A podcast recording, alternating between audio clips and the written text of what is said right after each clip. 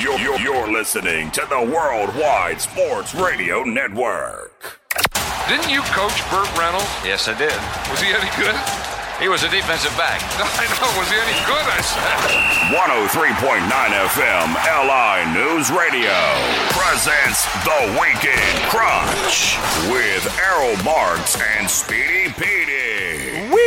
Are back, ladies and gentlemen. As you know, it's a new show of the Weekend Crunch. I'm your host, Daryl Marks, my co host, Speedy Petey. Remember, you can listen to our show every single Saturday from 7 p.m. to 9 p.m. New York Eastern Time only on 103.9, the LI News Radio Network, brought to you by New York Sports Team Magazine and the Worldwide Sports Radio Network. Happy Thanksgiving to all the fans out there, all the people that celebrated it. Happy Thanksgiving to all. And now it's Christmas time and Hanukkah time. Time for Kwanzaa, too. A very fun December. Hopefully, it'll get cold, more football. We have March Madness around the corner. We have the winter meetings for baseball. Jacob DeGrom is no longer a New York Met. A lot to get into. Speedy, what's up, man? I'm doing well. It was a great time that we had at the Night of Hope event. A great cause indeed. So shout out to the Franchella family. Yeah, it was a great event. We were very happy to be there. So many great people that were there and supporting just a great cause over there at SUNY Purchase in Westchester. It really was a good time. And shout out to the Franchella family and Starlight Entertainment for sponsoring just a great, fantastic event. We have a great show lined up for you guys. We will be talking to former Vikings linebacker and current Vikings radio network analyst, Pete Bercich. Great personality, big fan of our show. So we're happy to have him on again. I'm definitely going to have a yelling match with him throughout the show. So definitely stay tuned for Pete. We'll get into the Jets winning 31 to 10 and absolutely demolishing the Chicago Bears. Mike White put up a show, three touchdowns, 315 yards, and showed everybody why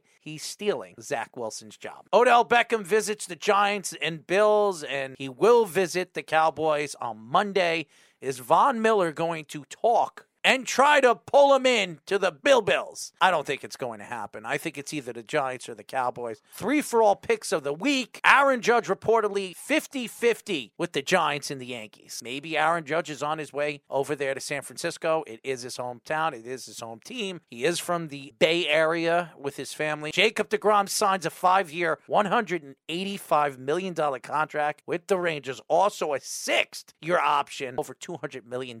And he deserves it. I think Jake is the best pitcher in baseball. When healthy, who's better than Jake? He's worked hard. He's one of those prolific, dominant pitchers in the league. So well deserved to Jacob DeGrom. Moneyline Mania with Chaz West and Jonathan and John. How about this? The Four Horsemen. USA advanced to knockout stages, the round of 16, where they faced the Netherlands on Saturday morning. USC loses to Utah in Pac 12 championship. I've been telling people this. I said that I wouldn't be surprised if Utah wins again. Fantastic win by Utah. It's a shame. Williams could win the Heisman this year. He falls short from the Final Four. He'll be back next year. He probably will be the number one pick in the NFL draft next year if he stays healthy. He put on a really big show against Utah, it just wasn't enough. Now it paves the way for the Ohio State Buckeyes. CJ Stroud, who a lot of people thought was going to be the number one pick this year, who knows? Everybody thought this was going to be a great quarterback class. I don't think it is. With CJ Stroud, Bryce Young, who everybody thought was going to have a great year, he was the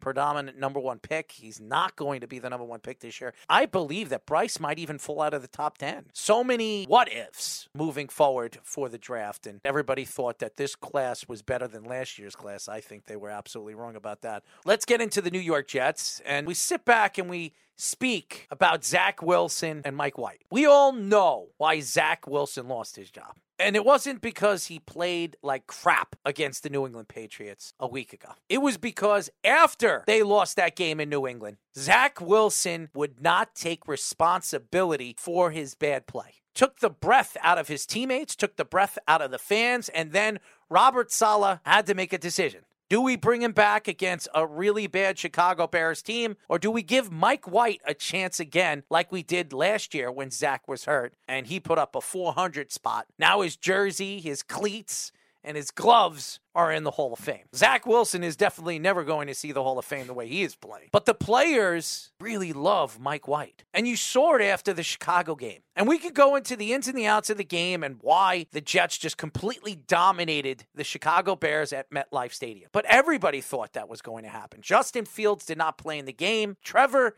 Siemian was the starting quarterback for the Chicago Bears. Jet fans, do we all remember Trevor Siemian? He played one game, One quarter. for the New York Jets. There was no chance Trevor Siemians was beating that defense. If Mike White pulls off a win in Minnesota with that crowd of craziness screaming, if Mike White and the Jets come out of Minnesota on Sunday, you will not see Zach Wilson for the rest of the season. It is an absolute embarrassment how he didn't take responsibility against the New England Patriots. Absolutely embarrassing when Mike White was stepping off the field and you see Joe Flacco giving him a coat and Streveler standing on the sidelines. They're all looking at iPads, except the crybaby himself, Zach Wilson, who was sitting at the end of the bench wondering why he lost his job. And you see the players. You see how close they are with Mike White. You see how much they love Mike White. At the end of the game, when he was doing all these interviews, you have all these Jets coming up to him, hugging and flexing. And you didn't see that when Zach Wilson won a game. It shows you why Elijah Moore wanted to be traded. I'm not a big Elijah Moore fan because of the whole anti Semitic thoughts. I'm really not a big fan of his, but the kid is a great player. And when you have those type of offensive players, you need to use them. And Zach, for some reason, has not figured out how to use these guys. Zach Wilson, who's ranked almost dead last in every offensive statistic, and Mike White, who's only played one game, and his passing statistics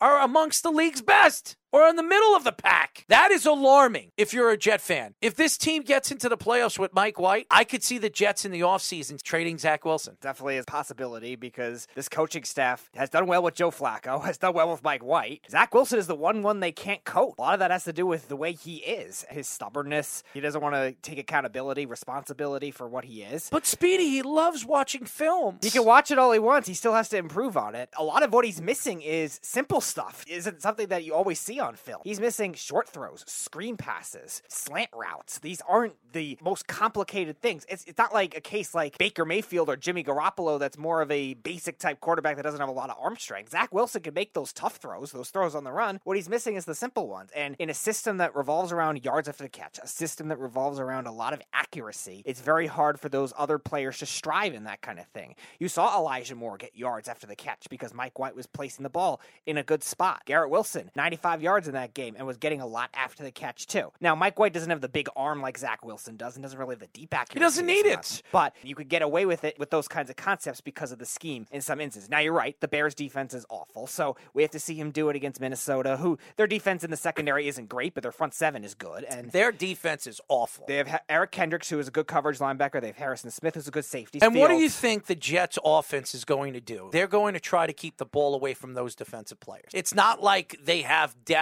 like the Jets do in every single area of their defense. I mean, Rankins is coming back this week. The offensive line's going to be at full strength. You have George Fant coming back this week. The Jets are going to be at full strength this week. In the last five games of the season, they're going to need every single player on this roster to help out. I think Mike White is going to take this team where they need to be, and that's the playoffs. I don't think they're going to win a Super Bowl with Mike White, but I've seen crazier things. I've seen Nick Foles take the Philadelphia Eagles all the way to the Super Bowl and knock off the New England Patriots and the Tom Brady's of the world. To think that Mike White can't do it, he doesn't have to have a big arm. Nick Foles didn't have a big arm. You don't need to be a prolific superstar at the quarterback position because we've seen quarterbacks win. So to sit here and think that a backup quarterback, a quarterback that's accurate and can make every small, stupid play Zach Wilson can't, you can absolutely win with him. I think the Jets have an opportunity this week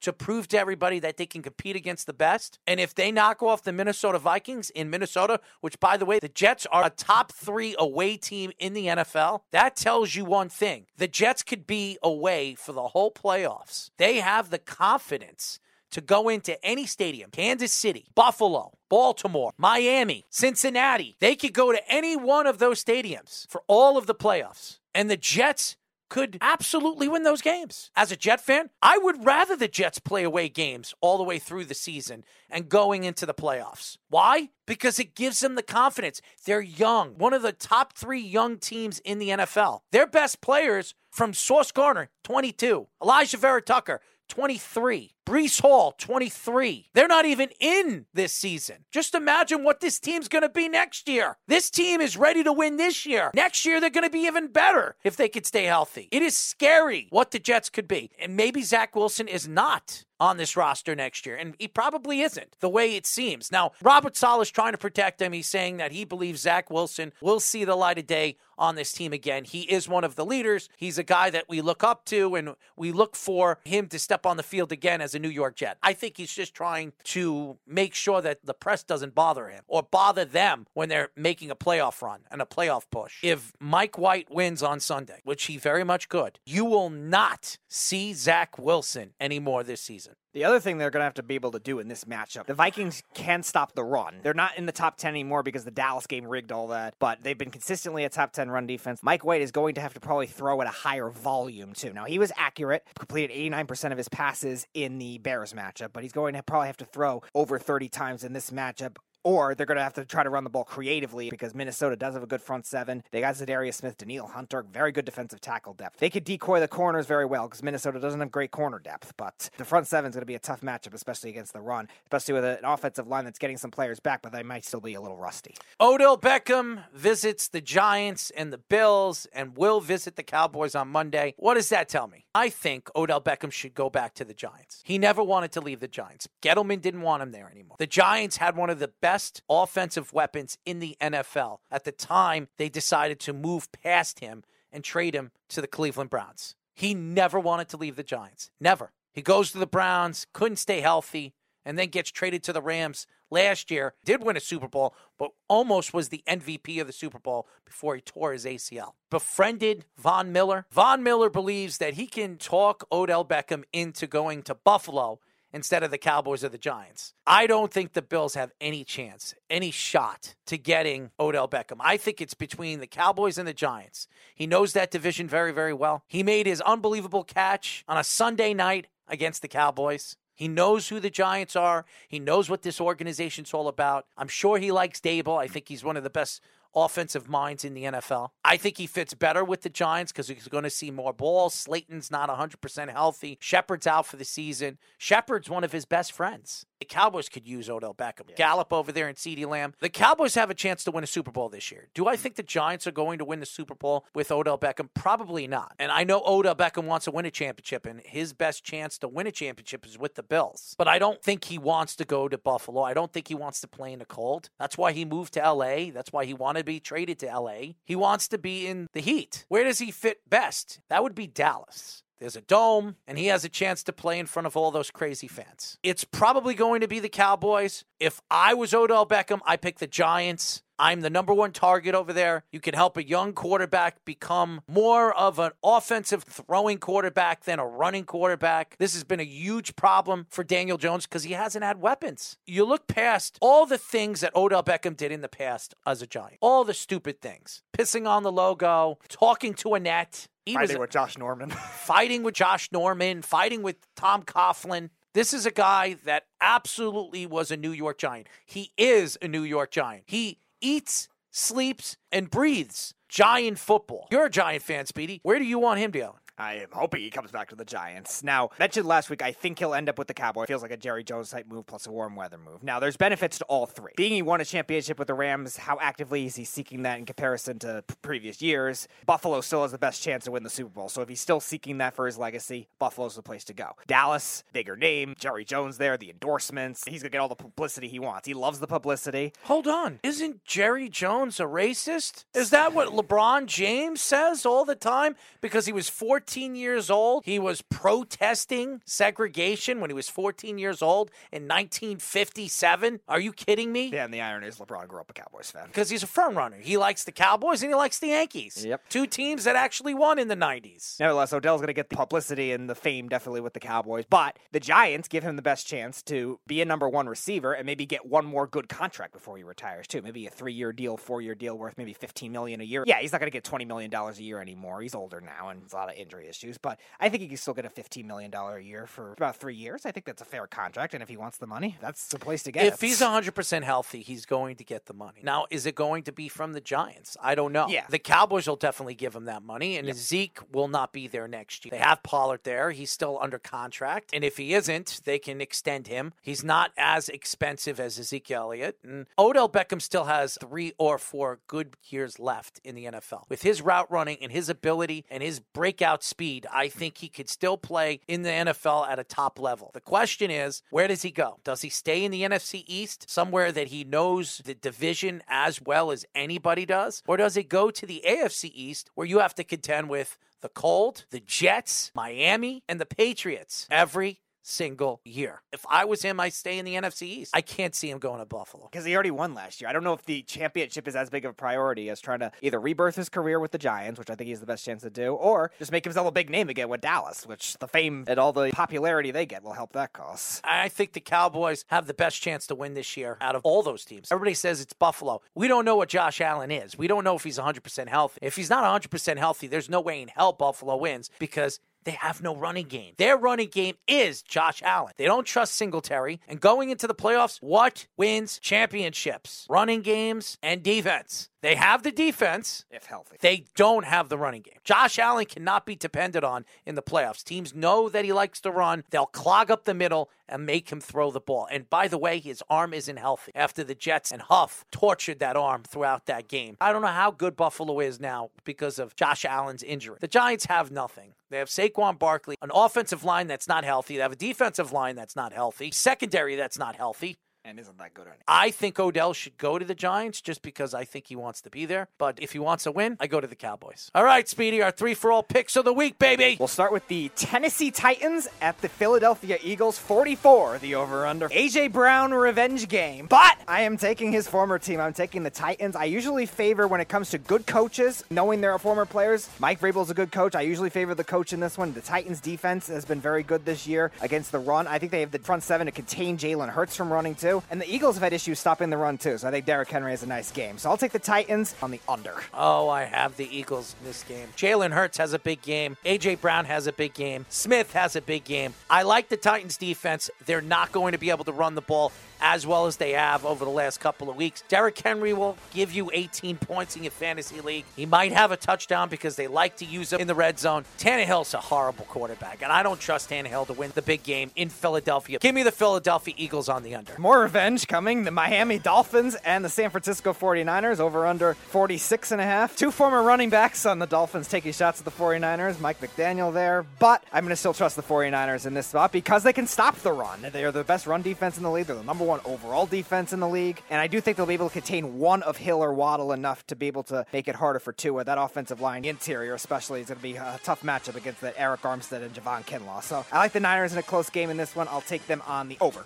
I'm going to go with the 49ers, even though I think this is going to be a very close game. I wouldn't be surprised if Tua comes out a winner in this game. They have the weapons, they have Waddle, they have Hill. They're going to be able to throw against his team. The secondary, that's the weakest part of the San Francisco 49ers defense because they have young corners and a young safety. I think it's definitely going to be San Francisco's game to lose. I think Jimmy Garoppolo will do enough. I think they'll be able to run the ball in this game. Christian McCaffrey, Deebo Samuel is just a fantastic player. He isn't 100% healthy, but I think they're going to use a lot of Deebo Samuel in this game because he can do so much in the open field. Give me the 49ers on the over. From players getting revenge to teams getting revenge. AFC Championship rematch. The Chiefs at the Bengals. 52 and a half the over under. Sorry, I don't think there's revenge revenge here because it looks like Ja'Marr Chase is going to be back this week. I'm going to take the Bengals here. Their defense has been really good, quietly good this year, top seven in a lot of categories. Their secondary has improved. I like their corner size against the Chiefs' smaller receivers. Kelce, I think, has a nice game, but they have a lot of receiver injuries. The Bengals getting those receivers back against the Chiefs' young secondary. I like them at home. They end the Chiefs' winning streak. I'm going to take the Bengals on the under.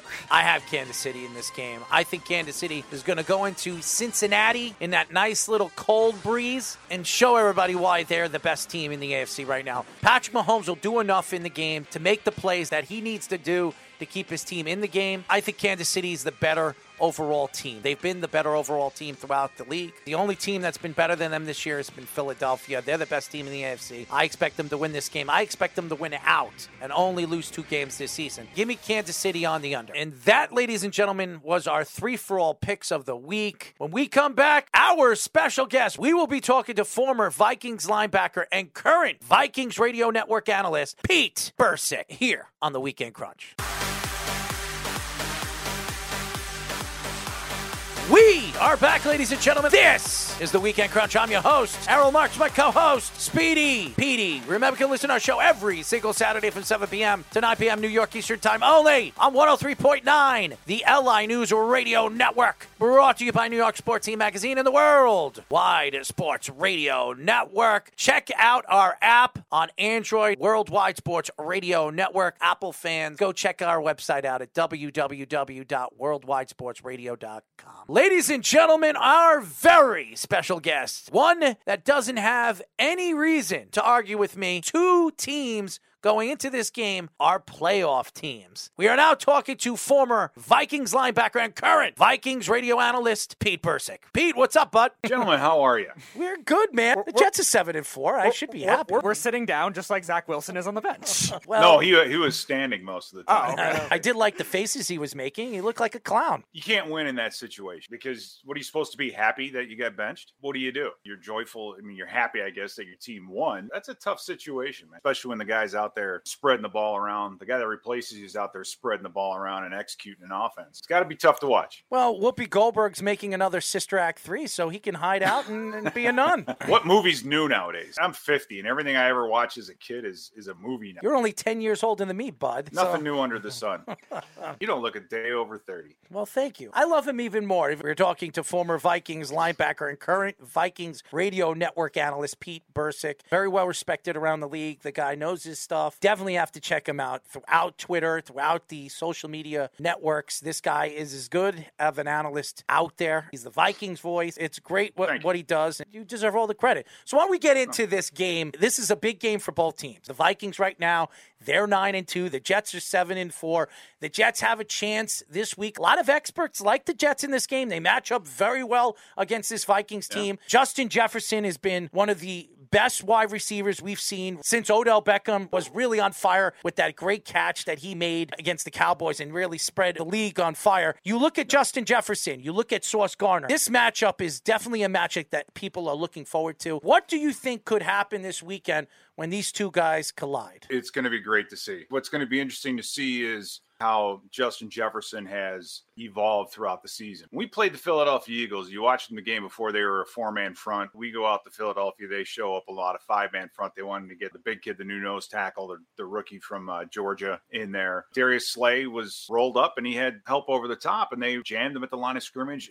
It's about interrupting the timing. They did a good job of shutting him down. And then we go play Detroit. Detroit did a pretty good job of it too. And Okudah was surprising. Long arm, he changed up the timing of his jams and disruptions. But for JJ, just like any receiver, that's what I love most about the NFL is you constantly have to evolve because teams no longer are going to just let JJ free release. If you let him free release, you try to play some type of single high, three deep. If you blitz, you better get there. But if you let him free release and have the field, he's too fast, he's too quick, he's too good, he has too good of a catch radius. He's going to get you. So a couple teams did that. Miami did a pretty good job of it until I think the Vikings coaches figured out what they were seeing and they ran some man-to-man type beating routes. So for the Jets, it's going to be interesting to see if they take Sauce and roll them up and see how much JJ has progressed throughout the season. And, and he understands that he has to get better at certain things and going to be a great battle. It's going to be interesting to see the Bears kind of threw his way a little bit on Gardner. The touchdown to Claypool should have been caught. I think there's opportunity. It's, it's a very compelling reason to watch this football game. Not only do you have two possible playoff teams, but last time we talked was like in what August. Who would have thought we would have been talking now, other than seeing it on a schedule and saying we got a potential win the division this weekend if the Vikings win mm-hmm. and the Detroit Lions lose, and you guys are in the mix of it, the New York Jets. Mhm. You've got to be just thrilled. Well, I did tell you that I thought the Jets were going to be in a playoff contingency when this game was going to happen. I thought it was going to be very, very important. I didn't know And how I- Minnesota was going to be. And I got to give you be. credit for that because you've been saying that I think before every season for the last 15 years, and you got it right. One out of 15. Way to go, buddy. Probably the fastest defense I've seen on film. Offensive line, they're not road graders, but they're athletic. They position block well. the outside zone block very, very well. If you got outside linebackers who are going to keep contained. The shot in the arm that Mike White gave the Jets offense. I mean, he spread the ball around 10 different guys, caught passes. That excites everybody. Hey, this guy could actually throw me the ball. He beat the Bears pre snap. He knew he's smart enough to know if I see this, then I'm going to do that. His kryptonite is kind of that bootleg that should have been intercepted. With White, it's about disguising pre snap and then making him uncomfortable after the snap. But you could say that about any quarterback. So that's what the Vikings are going to have to do. And defensively, we've been struggling. Dallas, for God's sake, we gave up 460 yards. Mac Jones put up three points the week before against the Jets, before we played them. And by the end of that game, they were going empty and just letting them throw it. Are there issues? Yeah. Are there things that need to get fixed? Yeah. The league has changed where I think a team can look as poorly as we did on Sunday against the Cowboys and then come back and play as well as they did offensively against the Patriots. It'll be fun. We are talking to former Vikings linebacker and current Vikings radio network analyst Pete Bercich. Aaron Rodgers gave me this mug. I'm sure he's not thinking that way now. Well, he's not relaxed, but he will be starting this week. The question is, how long is he going to be starting? Is he 100% healthy, which we know he's not? He doesn't want to lose that job to Jordan Love because he knows that when he steps off that field and Jordan Love steps on that field, that might be the end of Aaron, just like Brett Favre. Yeah, in Green Bay, maybe. I think it makes a lot of sense him But- going to Vegas. If they decide to part ways with Derek, he's a free agent. It makes a lot of sense Yeah. where Aaron Rodgers could go right in there, Waller, Renfrow, and now Davante Adams. I mean, It you're is- a Super Bowl contender. I know before the season started, it's the old chicken and the egg thing. Is it Davante Adams or Aaron Rodgers? I learned back when I was coaching with the Vikings when we had Daunte Culpepper and Randy Moss. They both wanted to be number one, meaning they both wanted to be the highest paid because they both thought that they were the best player on the team. What ended up happening was they broke up. And it's the old saying where the whole is greater than the sum of the parts. Daunte made Randy better and Randy made Daunte better. Randy pulled off coverage so Daunte could run. Daunte could throw that ball a mile, 6'5, 265, 270. You could throw a football a country mile, which helped Randy. And Randy's career turned out just fine. But it's like, what if those two would have just stayed together? And you think about the same thing with Adams and Rodgers because the Packers did so much schematically to get Davante Adams the football. And Rodgers was good enough to get it to him. The two of them were always on the same page. And the thing about Rodgers that's so dangerous, you think about the Chiefs and the quarterback scrambles, but he doesn't scramble to run like Justin Fields. It's like you want to pull Justin Fields aside and say, listen, dude, keep running like you're running, but just don't keep running. Stop and throw it. You need one of those Because- signs like Forrest Gump. You just can't survive in this league getting hit like you do. You may be able to survive eight games, 10 games, maybe one season, but you're shortening your career by that. And if you can scramble and move like you can and beat somebody deep, if you can move in the pocket, you're going to slow the pass rush down. Defensive lines do not go into Green Bay, at least they used to when Davante was there, but they don't rush Aaron Rodgers the same way they do Kirk Cousins. Kirk Cousins, they're like, we're pinning our ears back. We know where he's going to be. We can play two man behind it, no problem. Aaron Rodgers, he'll move and extend plays, and the receivers know exactly what to do. He knows exactly where they're going to go, and he could burn you on it. So that's how you extend your career. So for Fields, he's an unbelievable athlete. You got to throw the football and make teams pay. You'll get exactly what you want, and that's slowing down the pass rush. That I think is the key to quarterbacks now in the NFL is their ability to keep a play alive and do something with it, kind of make it up as you go. You asked me what time it was. I just told you. It's a great I get take. paid to talk. That's what we do. And that's why we love you. you get a little bit of break. It's like you just wind them up and let them go. Maybe that's how you played football. You were talking a lot on the field. I didn't say a whole lot. I think that's why I talk so much now. I didn't want to like piss off John Randle or, or like Randall McDaniel, probably one of the best offensive guards ever played the game. 285 pounds, wasn't that big. Didn't say boo. It was like the movie Blazing Saddles with Yeah. Mongo. Remember Mongo? Yes. He was going to go see Mongo. and The sheriff was going to bring his gun, and he's like, "Oh no, no, no! Don't do that! Don't shoot him. You'll just make him angry." it was the same thing with Randall McDaniel. Just don't talk to him. Don't make him angry, because if you make him angry, make him angry. He's gonna embarrass. Were you playing with the two Williams brothers, Kevin and Pat, when they were on defense? I was coaching tackle? at that All right, time. those two seem very intimidating. Like you wouldn't want to mess with them either. Let me tell you a little story about Kevin Williams. I was working with George O'Leary, and it was really George O'Leary who found Kevin Williams. He found him down at the Senior Bowl and, and just fell in love with the guy and was at the front of the tip of the spear in drafting him. And Kevin Williams is huge 6'5, 300 pound. And he's like the smallest one in his family. We met his brother, and his brother dwarfs him. He refers to Kevin as little man. Kevin's just a country guy. He likes to go fishing and real slow. And then there's Pat Williams. And Pat Williams talks a million miles an hour. And a funny story about Pat Williams is when he was young, they thought he had a learning disability or that there was something wrong with him. If not for a grade school teacher who realized that he had a condition where he can't read black ink on white paper. Wow. It was like nails on a chalkboard for him visually. So she figured that out and then had all of his schoolwork printed out on red paper and he was fine. Thank God for people in your life like that. But Pat talked a million miles an hour. You couldn't understand a word he was saying because he talked so fast. He had a little bit of a stutter, but he talked a million miles an hour. He and Kevin would talk, right? You have Master and Blaster. You got this big guy and this little guy. Neither one of them were like little, little, but Pat would, da da da da da da, and Kevin would be like, yeah, you know, yeah. And, and then you had Jared Allen. Their meeting room was like romper room. I mean, it Romper Room, was, I it was that like, show. it was nuts. It was chaos. Speedy was wasn't alive for Romper Room. Uh, But was it was great. when you coach really good players. Basically, all you got to do is get out of the way, let them go out there and do their thing, making the average ones better. That's where coaches make their hay, I guess. I wouldn't want to speak to Pat Williams on the field the way he hit you. Pat, he'd come running off the field after a series, and he, he'd see guys sitting on a bench, and he'd be like, "Get out of the way, nose man coming through, coming through, coming through, coming through." And he just coming, he's boom. You had to get out of his way when he was coming off the field to the bench. if he speaks that fast, But- I, I wouldn't but, want to hey, get involved with it. Smart. He knew football. He was smart about what was going on. Knew what offenses were trying to do. Knew how to read blocks. Very, very smart football player. Kevin O'Connell, when we last talked to you, we didn't know what he was as a coach yet. Coming from the Rams. He was going to bring some offensive concepts. I thought he was very creative against the Patriots. They were maneuvering a lot of those guys around. What has been your impressions of him so far, and how do you think they will have to be creative in order to attack this Jets defense? Kevin has been complete opposite of Mike Zimmer in so many ways, and not that one of them's better or worse. They're both really, really good coaches, and they both win a lot of football games. I'm saying their styles can be as polar opposite as you can get. Kevin, he's a gifted speaker, very, very good at taking something that's very complex and making it very simple. Very good about getting his point across. And you look at the Vikings this year compared to last year. Last year we set a record, and I believe it was nine games that we lost by one score. You flip that going forward. We've had all but one football game. Eight of our nine wins all been by one score. What exactly is that? Is that the coach and the scheme? But these guys believe in themselves now, and they believe in each other. More importantly, you can't just sit people in a room and tell them you never give up, you never surrender, you got faith in, in the guy next to you, you're in that foxhole together. That stuff can't be taught. It can't be commanded. It's something that has to happen almost organically.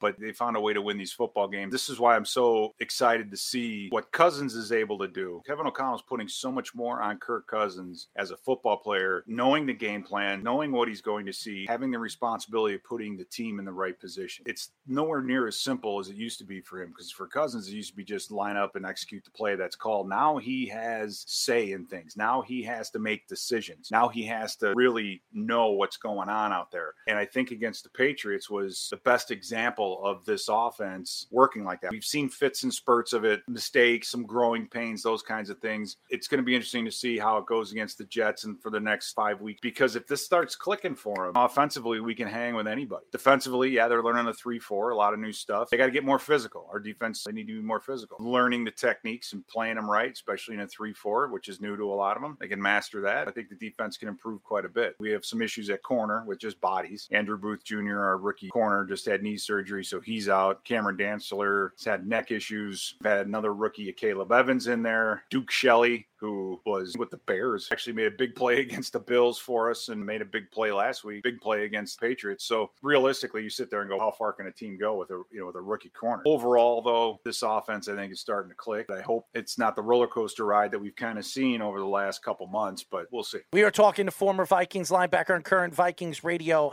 network analyst Pete Bercich. You were speaking about the corner situation for the Vikings. The Jets have a lot of prolific offensive talent. You have Garrett Wilson, who's becoming a star right in front of our eyes. Even with Zach Wilson throwing to him, he's been putting up the numbers. Now you have White, two touchdowns, 95 yards last week was fantastic. You have Elijah Moore now waking up. You have the tight ends. You know Conklin very, very well. He's finally yep. figuring out how to catch the ball with the Jets. you have Davis back. You have Denzel Mims becoming a piece of the pie for the New York Jets. And then speed of this team. This is going to be a very hard offense for the Vikings to stop, being that they have so many weapons. When was the last time you could say that the Jets have weapons? Back in the Brian Cox days, right? They had Brandon Marshall and Eric Decker for one year. It's been a while, and turn on the tape and you watch the film. This is by far the fastest defense, and I'm talking from the nose tackle to the nickel to the free safety to the dime. Everybody that they put on the field is an unbelievable athlete, and they can run. So you're not going to be able to run away from these guys. You're not going to be able to just run outside and run away from them. What defense guy really scares you in the film that you've watched? Quinnen Williams, yes. we hear a lot about. I took a good look at the Bears game, and it was John Franklin Myers. You guys kind of play the run on the way to the quarterback. The defense is upfield. Yep. They're very, very aggressive. I think those two guys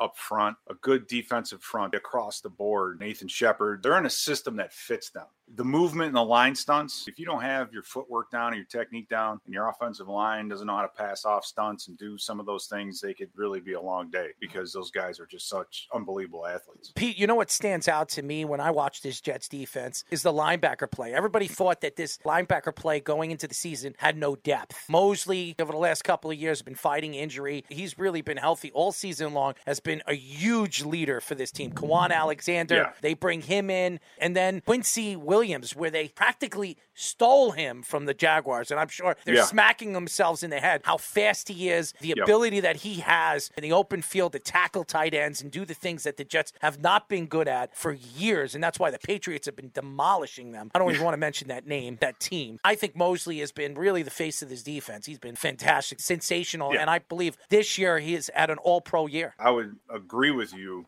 on CJ Mosley that he's wherever the football is, he is. He's fast. He's not afraid to hit somebody. He's not going to hit a guy and light him up per se, but he's definitely going to be the spearhead. He's definitely going to get to the football. And I know with Quincy Williams, he's a very, very solid football player. It's nice when you're watching film and you have to rewind it and go, okay, wait, which guy was that? Was that 56 or 57? The two of them play very well together. And Kwon Alexander, very athletic. The tackling and the physical part of the game, I think he doesn't quite match. A guy like Kwon Alexander, I would run at. You don't want to run away from because mm-hmm. he'll catch you. You just want to be physical and run at him. But it's the whole group. You got Jermaine Johnson, a guy that I love, you know, love coming out too. of Florida State. Fast, he's powerful. He can bull rush. Michael Clemons. What a find Bryce, for them. You know, Bryce Huff. Now, mm-hmm. Bryce Huff. Yes, he uses his hands real well as a pass rusher, and that's the kind of guy that Brian O'Neill struggled against. How much is he going to be in the game? Tanzel Smart, very stout, taking on double teams, holding the point. Quinnen Williams, Shepherd, holding on double teams, or just making those double teams last a little bit longer. And then right behind you, you've got a guy like Mosley who can run like the wind. It's a problem. You guys are aggressive. They don't read and let things happen and react. These guys are downhill. They attack. I like that about your coach's mentality is you want these guys to be aggressive and get downhill. Peel them back a little bit later. How well do the Vikings manage the blitz? How well do they manage the pressure? How well do you do with your protections? Do you allow free runners? You got your hot routes all straightened out because you got to make a team pay. The only way to really stop a team from blitzing you is to burn them, to really, really burn them. And that's the only thing that keeps defensive coordinators from wanting to blitz all the time. I like what I see with Minnesota. I think they're dangerous offensively. They have arguably one of the best wide receivers we've seen since Calvin yeah, Johnson. He's unbelievable and just want Kirk to throw him that 50 50 ball. Let him make a play. Most of the time, he does. I think Thielen is so important in this game if they plan to beat the Jets because the Jets already know Jefferson's going to see the ball 13 to 15 times. Kirk Cousins loves looking his way. I think I, Adam Thielen plays a big part of where this offense is going to go against this Jet defense. Thielen's going to get the one on one, so Thielen's going to have to mm-hmm. win. The guy that I think is the concern is TJ Hockenson. Part of why they brought him in was for the man to man type situation. Man to man, there's different ways to play. You could play two man where you play like cover two, just man underneath, or right. you can mini package it with the safeties playing games, or play single high man to man and flood the underneath. We've struggled getting open in man earlier this season until we figured it out and we're able to run some routes and different bunch formations and things that give that coverage issues. We struggled getting some people open, and And I think TJ's the answer to that only because he's such a big body. If you want to cover him with a linebacker, good luck. How do you deal with that? The good news for you guys is if TJ's catching the football, most of the time he's just moving the chains. Jefferson catches like Randy Moss, three receptions against Cowboys, three for touchdowns back on Thanksgiving in 88. It's like pick the way you want to die. That's kind of the Belichick thing. People use the phrase make a team left handed. It's like pick our battles here. And TJ Hockenson is going to be a big part of what goes on on Sunday, especially if we see a lot of man to man. Do you want me to defense. predict what's going to happen? Because I've watched the Jets play against pretty good tight ends, pretty speedy, good handed tight ends. If Minnesota gets into the red zone, they're probably going to put a guy like Sauce on TJ Hockenson. We've seen that this year. They like to put their big, tall, lengthy, speedy corner on there. They do have a lot of depth on that cornerback yeah. side with Echols and mm-hmm. DJ Reed, who uh, people forget how great DJ Reed is. Michael Carter's a top 15 quarterback percentage wise, one of the better slot corners in the league. What a find by Joe Douglas, fifth round from Duke. They have so many corners that they can evaluate and move around. That's why this is such a good matchup for both teams. I think it's yeah. going to be fun. It's not going to be that high flying type of game that everybody thinks it's going to be. I don't think it's going to be a 30 21. I think the game is going to be like 20 to 17, 24 to 20. It's going to matter at the end of the game who wants it more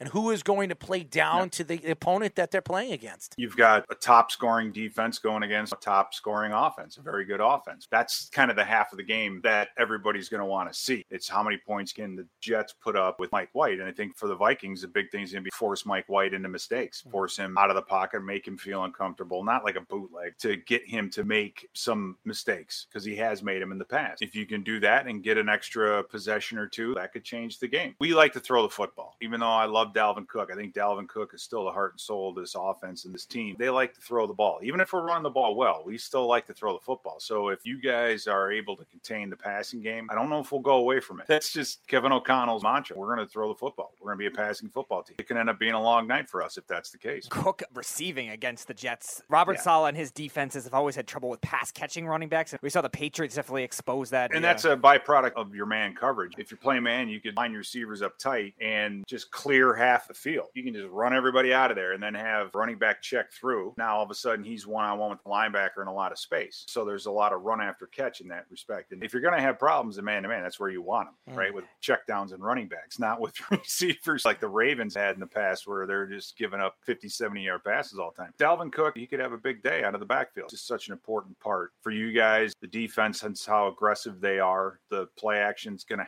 have to be part of it. Bootlegs, misdirection has to be part but for misdirection to work, you got to have some credit to it. So if you start running the football, you're getting minus one, minus two, minus three, that kind of thing. It's not going to work. The Vikings offense, we played so poorly against Dallas. We just played their game. We did nothing to take them out of their game. On third down that night, we averaged about third and 13. Micah Parsons, you're going to let those guys for how many third downs are there? For that many plays, when you're up by two scores, just pin their ears back and rush the passer. You just can't do that. They did a much better job against New England, and a lot of that was just being efficient on first first and second down. The Vikings are facing third and four, third and five. Yeah, we can live with that. If you're getting us in third and sevens, third and eights, third and nines, be another long night. The other thing that was interesting too is they do a lot of the bunch formations too. I know the Rams always did that, did a lot of the three receiver sets with the bunches, but the Vikings actually mm-hmm. did it where sometimes I see Cook, Hockenson, and either Thielen or KJ Osborn. They do the motioning of a back in and out of the backfield. You line up an empty and you just go see is there a linebacker walked out covering them or did the corner bump out? Because if they bump out, you know it's zone. If the linebacker linebacker goes out, then you know it's man to man. Motioning, pre snap, shifting, those bunch formations, it's all designed to tell. One game it's designed to tell, one game it's designed to actually do something. If they expect a lot of man to man, then yeah, I expect a lot of those bunch routes. The DBs have to be able to pass things off. You can't just play cat coverage and just fight through picks and fight through all those other things. So wheel routes out of the backfield, those are all your stereotypical man to man type beating plays. You saw that in the Super Bowl. It's a huge third down. They motioned the running back out of the backfield and saw the linebacker walk out on him, and then they just ran kind of a wheel route with him, mm. and they mm. got a big first down against Cincinnati. So that's just that style. West so, Coast offense. We are talking to former Vikings linebacker and current Vikings radio network analyst Pete Bercich. I know you're busy. I know you're getting ready for Sunday. We really appreciate all the time as always. But, you're just getting warmed up. Yeah, we are. Trust me, you have no idea how warmed up we're going to get. Errol's been getting warmed up for the matchup for the last month. He circled this Vikings game know. down. Look at- look at him. Watch already until the Jets up. Look defense plays the Look at him. Vikings. You're damn right. push-ups. He did about 200 push-ups before. I he do got on 400 Get push-ups every day, Get man. the, So get the shine, Yeah. going, get the sheen going. Errol trying to catch up in upper body size to Kevin Williams. Yeah, exactly. He's Well, the tats hold nice on. and shiny and dark. Hold on one yeah. second. I've interviewed Justin Tuck a couple of times, and Okay. Justin Tuck's a nice guy. And standing next to Justin Tuck, he hasn't really worked out as much as he used to as a player. I've told all the guys on the radio show, standing next to him, he's a lot taller than I am, Mm-hmm. but size wise, I'm just as big as he is. So Mm-hmm. these guys look at me and they tell me, "You think you're as big as Justin Tuck?" I said, "I'm 5'10. I'm 230 pounds. I'm pretty big." I've asked Justin. I've interviewed him a couple of times. I said, "Justin, how tall are you?" He says, "I'm 6'4, maybe 6'5." And I said, "Okay, how much do you weigh?" And he says, "I think at the time after he retired, about 245, 248 pounds. So he's only 18 pounds heavier than I am, and he's like seven inches taller than me. So yeah, I think I'm bigger than him. So this guy, because he's in love with Justin Tuck, absolutely adores the guy. When I said that, he says, "You think you're bigger than Justin?" I didn't say I was bigger. I said I think I'm more wider and put together than he is now because he's not playing in the NFL anymore. Everybody looked at me like I had six heads. The thing is, is what Tuck can do when he's in a three-point stance and Uh, how yes. quick he is and how fast he can run, right? That's Yes. what makes these guys Yes. so dangerous. But you're right. The league has changed a ton, and these guys, the, the defensive linemen and especially the outside linebackers and the ends, they look like Ridiculous. just big basketball Yeah. players. They're long. They need long so they can get the separation, but they still need to be strong. Like Za'Darius Smith, he's one of my favorites. He's just big, right? He's not 300. His hands are Yeah, huge. He's just strong. He has this big, deep voice. That's a guy I want lined up next to me because he's definitely just a big, strong, tough type of a guy. But yeah, they're just different. You don't see the six foot two muscle hamsters anymore, No. right? You got to be able to move, man. You got to be able to run now. When you say bigger, do you mean size wise? You Size, mean like you have size, a bigger not- following on Twitter? No, I don't have a, bigger following than him. No. audience? Don't throw me under the bus, Pete. You're the one that said it. How am I throwing you under the bus? I'm trying to stick up for myself over here, and I have everybody attacking me. And Justin probably giggled when I said that to him too, but it's Hey, okay. I- it's one of those things where it's like I got all my working out done when I was playing. Of course. and you learn that no matter how big you are, there's always somebody 100%. Always somebody big. I'm surprised that Justin Tuck didn't rip a vein out of your neck. I think Justin, knowing that I'm a champion boxer and MMA fighter, I don't think Justin wants to grab me. Don't worry, Pete. We- We actually interviewed Shawne Merriman, who has a lights out boxing UFC where were you? company. Where were you when Romanowski was around? Not Where were you? Romanowski would want to fight. Where I were you mean, back in that. uh, day? you're absolutely right. That and shooting himself in the ass a million times. so that's where Plexico Burress got it from. Now it all makes sense. That's but anyway, you know what? The Plexico Burress thing, that's one of my favorite stories of all time because I know Paul Allen and I, we were in New York. He was playing with the Giants, and we met with the PR guy who comes in because the PR guys from the other teams come in. They always ask, you have any questions on pronunciations, anything like that? And we're like, okay, so is it Plexico or Plaxico Burress? And he goes, well, he goes by both.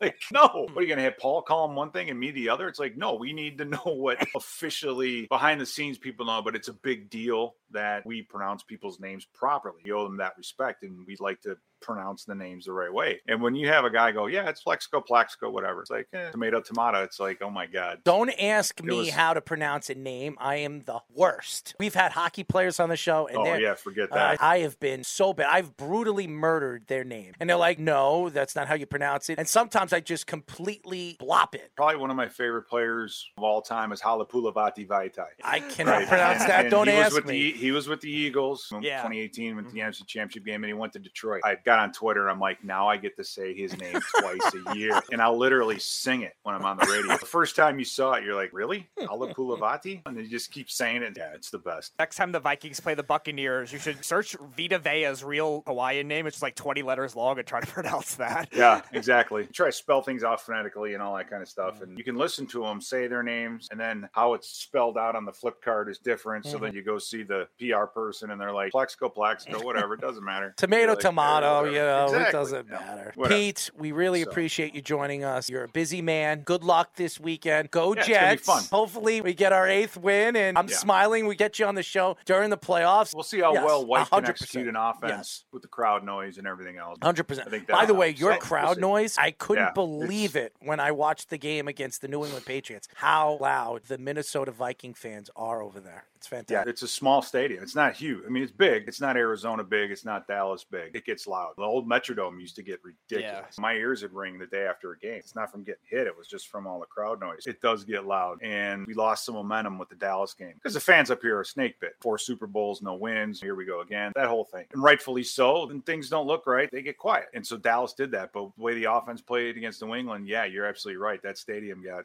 and hopefully that'll be a big advantage. I think it's going to be really, really fun. I'm looking forward to it. Good luck, and we'll talk to you Thank soon, you. my friend. All right, man. Anytime. See ya. The great and powerful world of Pete. Fantastic. Really appreciate him joining us and giving us the time. Looking forward to listening to him on Minnesota Vikings radio and hearing what he has to say about my Jets after they demolish that Minnesota Vikings team. You'll probably be trash talking him all, all the time if the Jets end up winning. If I could call the radio part of that play by play, it would be absolutely hilarious because I just want to hear what Pete has to say when the Jets win that game on Sunday. This is a big game for the New York Jets. This could really put them in a very good position. They win this week, they make the playoffs because there's no way in their last five games they can't win two games. I think they could beat Jacksonville. I think they could beat the Lions. I think they could beat Seattle. The only team that I think they probably will have problems with in the final game of the season is Miami. But we've seen the Jets play Miami in the final game, and Miami somehow pull off that win. And the last time I remember it, when they played Miami, it was with Chad Pennington behind the helm. They had a chance to make the playoffs, and what happens?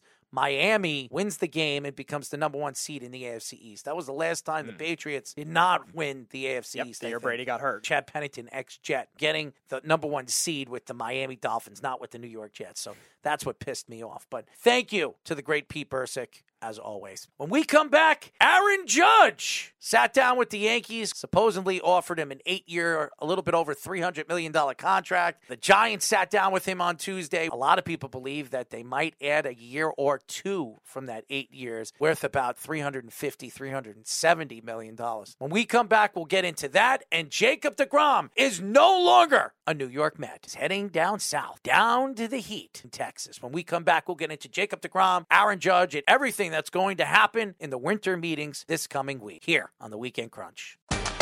We are back, ladies and gentlemen. This is the Weekend Crunch. I'm your host, Harold Marks, my co-host, Speedy Petey. Remember, you can listen to our show every single Saturday from 7 p.m. to 9 p.m. New York Eastern Time, only on 103.9, the LI News Radio Network, brought to you by New York Sports Team Magazine and the Worldwide Sports Radio Network. Download the Worldwide Sports Radio app on Android, Worldwide Sports Radio. Check out all our shows, all the stuff that we're doing on the Worldwide Sports Radio Network by going to our website at www.worldwidesportsradio.com. The snow's not back. This crazy weather. It gets hot.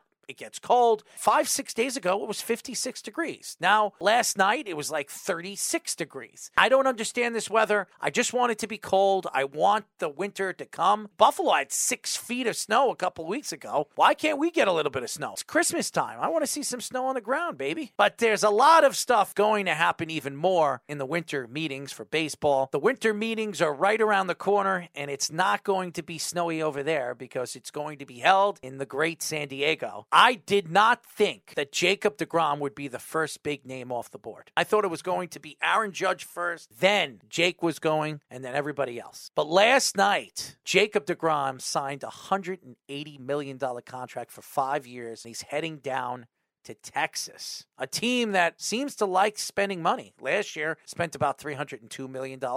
This year now has spent about 200 and some million dollars on one player. Now, this one player is one of the better players in the league when healthy. Is there anybody right now better than Jacob DeGrom when he's 100% healthy? The answer is no. But is he going to stay healthy? That's the question. And only Jake can answer that question. I don't know why he didn't sign with the Mets. I don't know what the Mets offered him. Allegedly, three years, 120 was their final offer. That was a pretty good deal. It's not Max Scherzer money. And Max Scherzer still, even with Jake going to Texas and getting all that money and that extra year and possibly a six year option, Scherzer's still the highest paid pitcher in baseball. He's still making 43, Jake making 37, Gerrit Cole making 36. You look at this deal, if you're a Met fan, you just lost the best pitcher in baseball to the Texas Rangers. Your owner, who's the richest owner in baseball, a guy that's not afraid of spending money, spent a billion dollars in two years as he owns this New York Met team that he wants wants to see win. He put up a number five years to win. You lost your best pitcher in free agency. What is Steve Cohen going to say about that? You think Rodon is going to be better than Jacob DeGrom? Do you think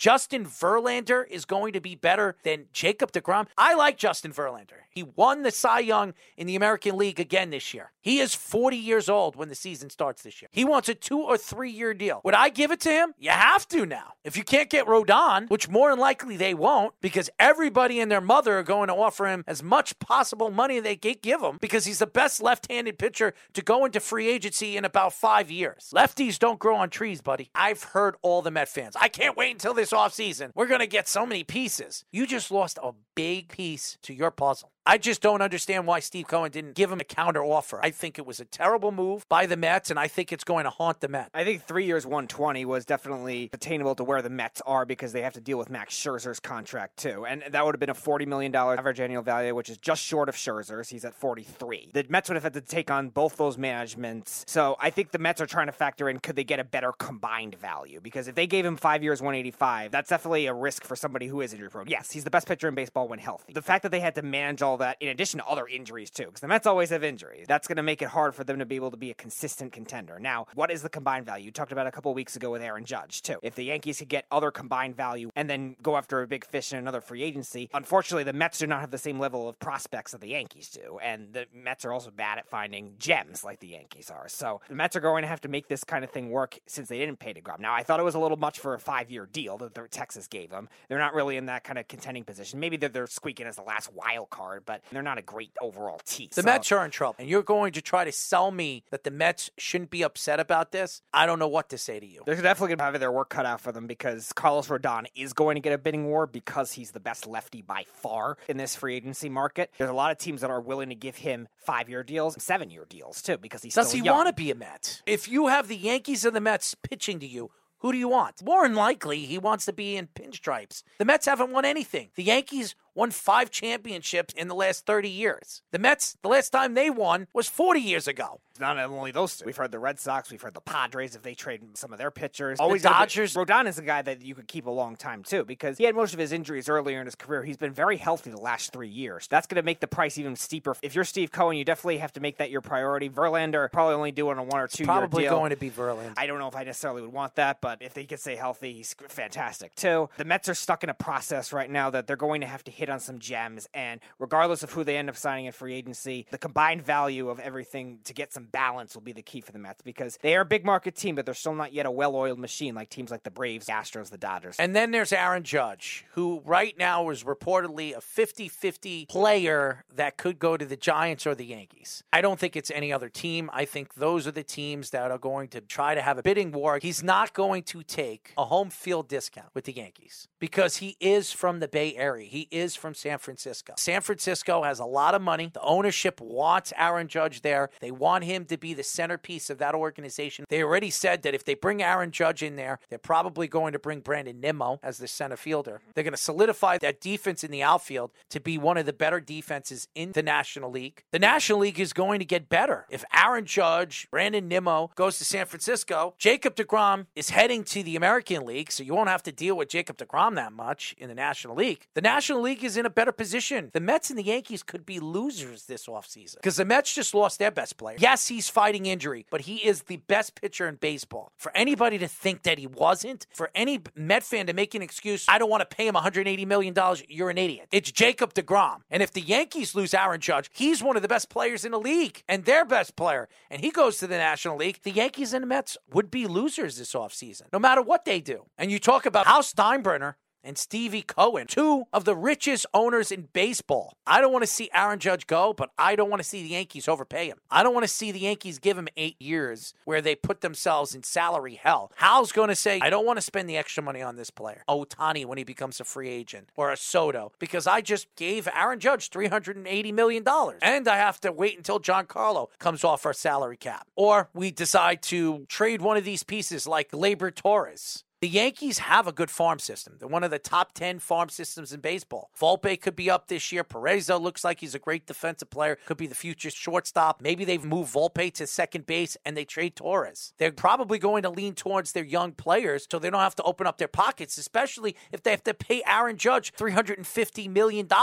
Do I think he's going to the Yankees? No, because if he was going to the Yankees, he would have taken the offer. I think he's waiting for San Francisco to give him a little bit of a boost, 20, 25 million, and off he will go. Eight years, 330 was their projected market value. Either one of the two things are going to have to happen. The Yankees will have to give him an extra year, maybe an extra incentive within the contract, or they're going to have to up it something like 340, which I don't know if Brian Cashman's going to want to do. He's not doing that. And the other thing he could try to do is maybe shorten the deal and with more average annual value, a five or six year deal with 45 million a year. With the Yankees having more backloaded contracts with Gerrit Cole and Giancarlo Stanton later, I don't know if they're going to be able to do that kind of thing either. Now Gerrit Cole has an opt out, continues to regress. Maybe they get out of that contract, but Stanton still has seven more years, even if they do make him a DH. So the Yankees, yes, they have the prospects, but they're still in a tough predicament. Where do they want to spend that money? I think the Yankees should trade. I do not believe they should bring back Aaron Judge. I think they should wait until next year's offseason. There is a ton of good players that are going to be available. You have Soto, Ohtani, talking about two of the best players in the league. Ohtani, who really hasn't played in the playoffs, we don't know what he is in the playoffs. Soto is a playoff player. But imagine Ohtani with his popularity in a New York market. Oh my God, the Yankees would love that. Ohtani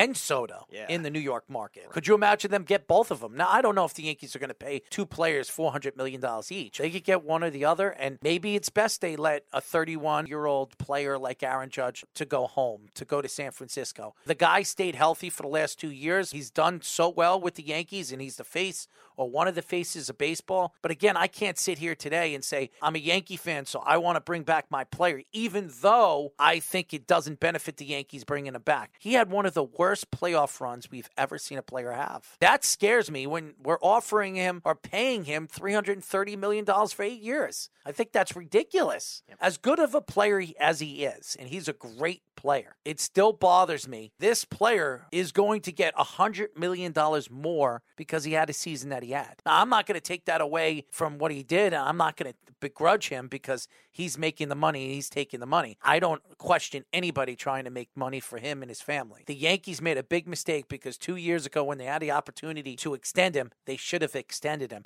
And now they put themselves in a bad situation where now they have to overpay somebody that isn't probably worth the eight years because maybe in the next four years he'll be one of the best hitters in baseball. He stays semi healthy. But after that, four more years, you're paying a guy that's not going to be healthy. He's not going to play in the outfield. He's probably going to be an everyday DH. That is not worth $300 million. I said the same thing at the, at the time about Pete Alonso. I wanted the Mets to get his extension done right away two years ago, like the Braves are doing with their young players and several other teams. It's the new wave of the league, and that's why they have a lot of money, the Braves, and the Mets are right on the brink of the luxury tax. I believe Aaron Judge before Christmas will be either a Yankee or a Giant. Jacob DeGrom made his decision. First domino to fall. I thought it was going to be Aaron Judge. Everybody thought it was Aaron Judge. I thought it was going to be Verlander. But now that DeGrom fell, I believe now it's going to be Judge, then it'll be Verlander and Rodana. Everybody is going to fall into place right after the winter meetings. The Mets are going to have to make a splash. Maybe they go after Verlander and Rodon. You lost the best pitcher in baseball to one of the worst teams in baseball.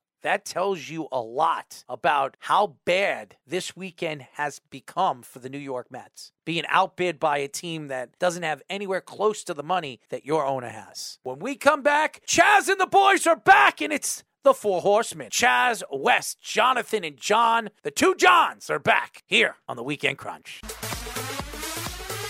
We are back, ladies and gentlemen. This is the Weekend Crunch. I'm your host, Daryl Marks, my co-host, Speedy Petey. Remember, you can listen to our show every single Saturday from 7 p.m. to 9 p.m. New York Eastern Time only on 103.9, the LI News Radio Network, brought to you by New York Sports Team Magazine and the Worldwide Sports Radio Network. Download the Worldwide Sports Radio app if you have an Android and search Worldwide Sports Radio. If you have an iOS and an Apple, go to our website at www.worldwidesportsradio.com. Check out all the shows that we have, everything rolled up in one right at your fingertips. We have the handicappers, the best in the world, the best throughout the country. These guys are as good as anybody. They're at 84% since we started with them. We call this segment Moneyline Mania. This is Moneyline Mania with Chaz and the crew.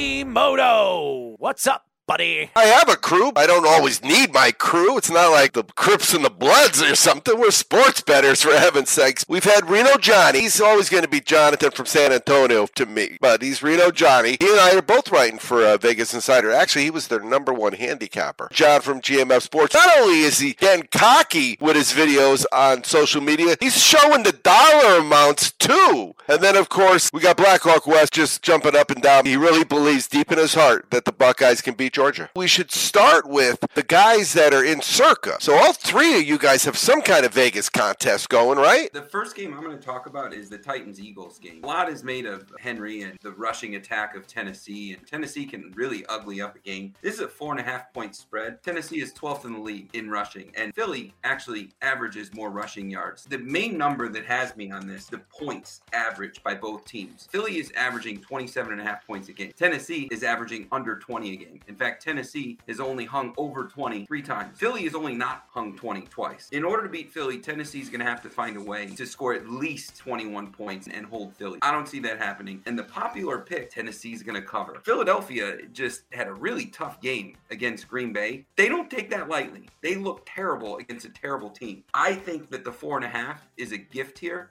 I think Philly's going to win big. I'm laying the four and a half points. Tennessee is a good team to take in certain spots, but not in this one. Philly, 10 and 1 at home. The game's gone over. 10 out of 11. Yeah. Same quarterback. I'm going to jump into the Kansas City game here. Interesting stat Patrick Mahomes hasn't lost a game in November and December in the last 26. The last time he lost a game in November and December was back in 2019, November 10th. On the road, he actually has a better record where he's 24 and 15 against the spread here. Kansas City, I'm taking this spread here, even though I normally don't like them because they normally don't cover the spread. I'm going to take them here, two and a hook. I'm not sure what it is on Circa. That's on my book line. I have to check the Circa lines for that. But I'm going to take them both ways, both money and Circa there. With those numbers and those odds, it's hard to believe. He's actually in his career 32 and 4 in November and December. In their last nine games this year, Cincinnati at home, 8 1 against the spread. Those two games you mentioned are the, my two most looking forward to games. Joe Burrow has a very impressive against the spread record, too. At Yeah. home. Cincinnati is still fighting for that wild card. Is Chase coming back? Not confirmed yet. That's a game changer if he can get arguably one of the top wide receivers back in the game. Uh, Jonathan. I think Chase is coming back. I think he was supposed to come back last week. We'll start off with oh Raiders. Give me the Raiders. I've actually been on the Raiders last couple weeks. They've been good for me. They're only five and five against the spread on the season. They're playing against the Chargers, but they're at home. After back-to-back weeks of finding their identity behind Josh Jacobs, I expect them to do that again. LA Chargers not a good run defense since when they lost to the Colts and Derek Carr kind of came out. And there's a couple things in this league, right? You can either fall apart like we saw Mac Jones passing the ball more. I guess 36 times is not enough in the game for him. I like Derek Carr's attitude to understand they're four and seven, but I feel like the desire there between him, Davante Adams, like they want to win. Josh Jacobs is running really hard. Doak is in a contract year. He tends to just show the heck out, and hopefully he can continue this. But I look at this as a team that let's get behind Josh Jacobs, run the football, hone in on that identity. I do like them as a they're short, they're minus one at home. It's two back-to-back overtime games. They were able to find a way to win. When I look at this trend as the Raiders, five and one against the spread, facing teams with a winning record. They play up to the competition, down to the competition. Competition in this situation, I'll back them here at, at home. Four and seven does not mean they're out. I'll back them here at a short home price. Neither of these teams should be in the playoffs. If they make it, there's something wrong with the world. I do like the Raiders. I've been a Derek Carr fan ever since his Fresno State days. Davante Adams too. Me and my small schools and my mid majors getting a little love. I tend to cheer for those guys hard in the NFL as well, NBA wherever they make it. I like them. I see Carr as a guy that puts in the work. It just hasn't really happened for him yet, and I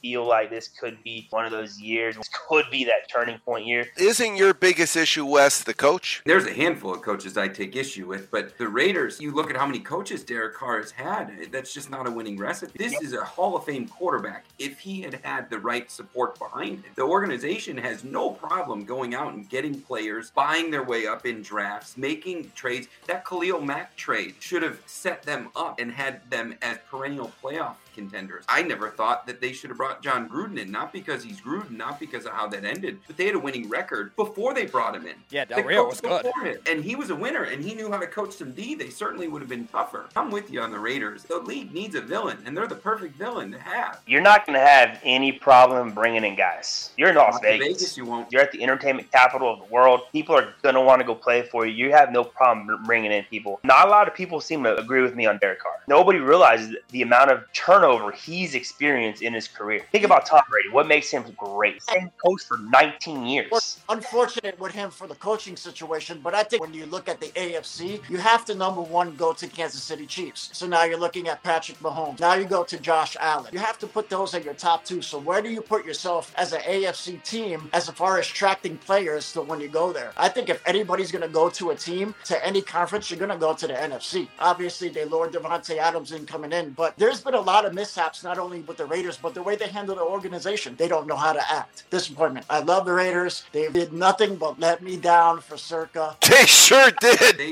burned us. That's one of the only teams. Because they gave me four losses in circa this year. and I'm- Dead to me, baby. So I'm not supporting that. I like Derek Carr. I think he's terrible at second reads. I don't understand the whole hype. I get they have Waller and these other injury issues. I'm sick and tired of making excuses for this organization because I was the one doing that. I think they should trade him. I understand it because the league's Yeah. Built about winning. And I'm just talking about KC and Buffalo. I have to talk about San Diego, who has Herbert. Joe Burrow. Tennessee. They have to win that division outright. And if not, you're looking at a wild card for the rest of the five, six years. Nah. With the Raiders winning that division, it's less about Derek Carr. You look at organization, you look at what the Chiefs did this year. They knew the strategy to beat them was going to be to run the ball down your throat and kill the clock. Look at where the Chiefs' rushing defense ranks this year. They went out and got tougher against the rush because they knew that that was going to be their kryptonite, and they made that move. They didn't pay Tyreek. They knew why are we going to pay a thirty million dollar wide receiver? So in order to get to the playoffs, the Raiders got to figure out a way to beat the Chiefs, or at least not get beat by the Chiefs. As long as Mahomes is in Kansas City, I don't know who's going to win that division. He's still a young kid. He's not even close to being old. There's some things he's probably not able to do yet. So you're talking five or six years, bare minimum. He does no wrong in this city. My son is four months old and he's going to go to Patrick Mahomes High School. I have no doubt. Yeah, Mahomes yeah. just had a son and it was like the opening scene of The Lion King. Yeah, I believe it. Six years as a wild card, or I think if they're going to be the Raiders, you spend the money and you go all out. I get the Adams whole situation, but you haven't really went all out. Now, what are you going to do? You still have the same old coach.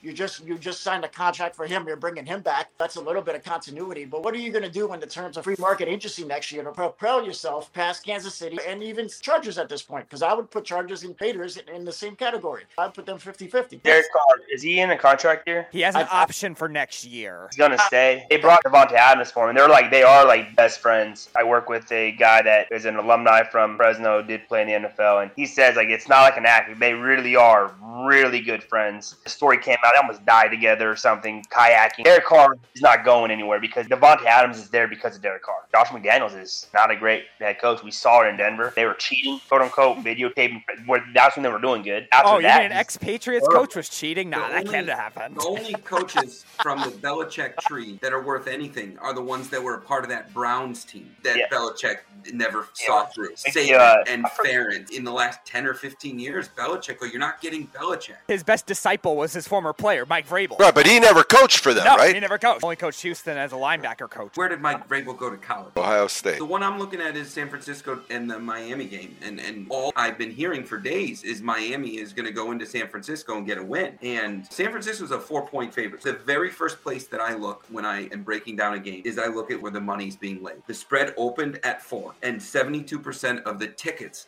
are on Miami, and the spread is still at four. So there's money on the San Francisco side of things, keeping that line at four, or the house is totally comfortable being exposed, giving up four points to Miami. I like the San Francisco side. But then you start to look at stats, and there is almost no stat that makes me like Miami better than San Francisco. San Francisco's got the number one defense in the league. They're number one against the rush. They're not allowing a ton of passing. Their pass rush is good. But then when you look at the way that they have the ability to score points, Miami's defense is not the best. And then they're traveling across the country. I love the Niners in this spot. The Niners are sitting in a great position. I think that they're the best team in the NFC, unquestioned when they're totally healthy. Forget Jimmy G. That team is too good for Jimmy G to bring them down. And he's been to a Super Bowl and NFC championship game. So you got a quarterback playing with a chip on his shoulder. You got a team traveling from Miami to San Francisco. 72% of the tickets on Miami. I'm going the opposite. I'm laying four points, and I think San Francisco is going to own them. Six straight games, Miami on the road has given up 27 points. Boy, that kid, Jimmy G, seems like he's doing okay for a guy that really got a raw deal. He was a good Catholic boy. He said his prayers. He went to confession. Everything's good. I'm in kind of a Jimmy G guy too. I mean, I think people always look at like raw numbers. People just, hey, he's a game manager. He's one hell of a good game manager. If you look at his starts, he's on pace with Joe Montana percentage of winning games as a starter. And in the time that he's been there and maybe been hurt, the Niners have like a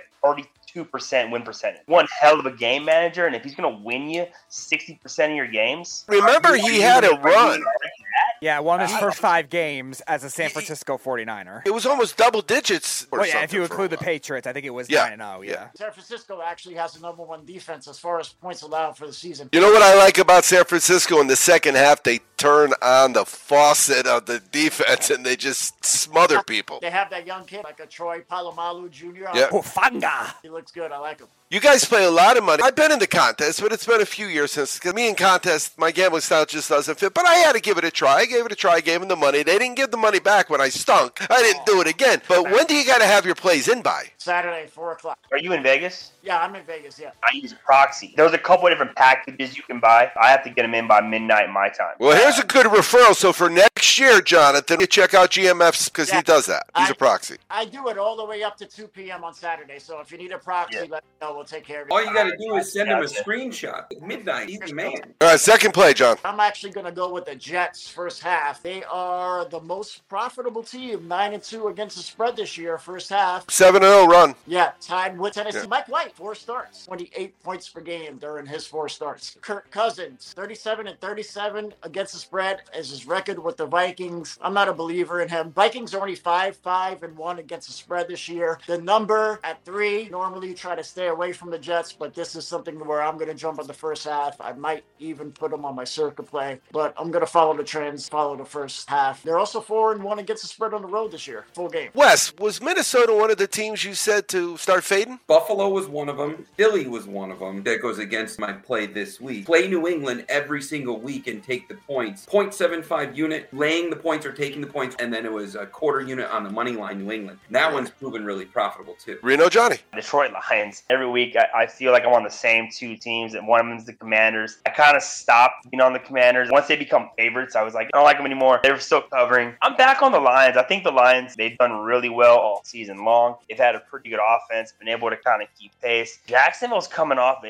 a emotional win last week against the Ravens. Yeah, they went for two. down 19 to 10. The Ravens are ever up by two scores in the fourth. Fade 'em. Money line five times this season. Pretty remarkable. But I'm looking at the Jacksonville Jaguars now, hitting the road to go to Detroit off that emotional win at home. And they're facing a Lions team that I think is pretty good. First off, Jacksonville comes in at just 5, 13, and 1 in the last 19 games overall, dating back to last season. So they have not been a good cover team. You look at the Lions, they've covered their last four games. They're 8 and 2 in their last 10 at home. They put up a ton of points, more points at home than they do on the road. I think Jared Goff might be one of the most underrated quarterbacks. I understand what they start, I understand their record, but a lot of that defense gives up a ton of points early on. But he's been able to put up points. He did it last year, he's doing it this year, and they may not have the most explosive guys. I think like Amon-Ra St. Brown kind of came on. They got rid of their tight end. Hockenson leaving still hasn't really hindered the fact they can score the ball. They put up 25 points last week against the Bills. I think they're a team that just can put up enough points. I think one's a really good deal, fading the Jaguars off a pretty emotional win last week. And so I think when you look at coaching, I like Pederson, but Dan Campbell makes you want to run through a brick wall. Like I feel like I'm suiting up for the line, just hearing him talk, and I feel like that's a super infectious feeling. Like I don't care how many games the Lions are down, if they're out of the playoffs, in the playoffs, they're always going to give 100%. So I feel like they're going to be a pretty good bet, even when they're eliminated from playoff contention. I'll take them again. I think I've been on them like all but like two weeks this year. You mentioned the 25 points at home. That's the least they scored. Eight out of nine, they have scored at least 25 points at home. Remember the beginning of the season, they were really like two different teams. Now they're starting the to play a little best better on the road. They lost the game. They scored 45. Their defense has really been worrisome. I think the Lions are a great bet on team. Also, Amon St. Brown missed a game here, a game there. Traded Hockenson to the Vikings, which kind of made me scratch my head a little bit. 'Cause I really like Hockenson. I thought he was an excellent tight end. I don't think they really utilized him that It's the. Lions coaching staff. Can you really trust a lot of out of it? They traded him and they won the first game without him. And the For other whatever tight ends, reason, I think, Jared caught two Goff gets touchdowns. No credit in this. And some of the Lions been hurt this year. One game, I think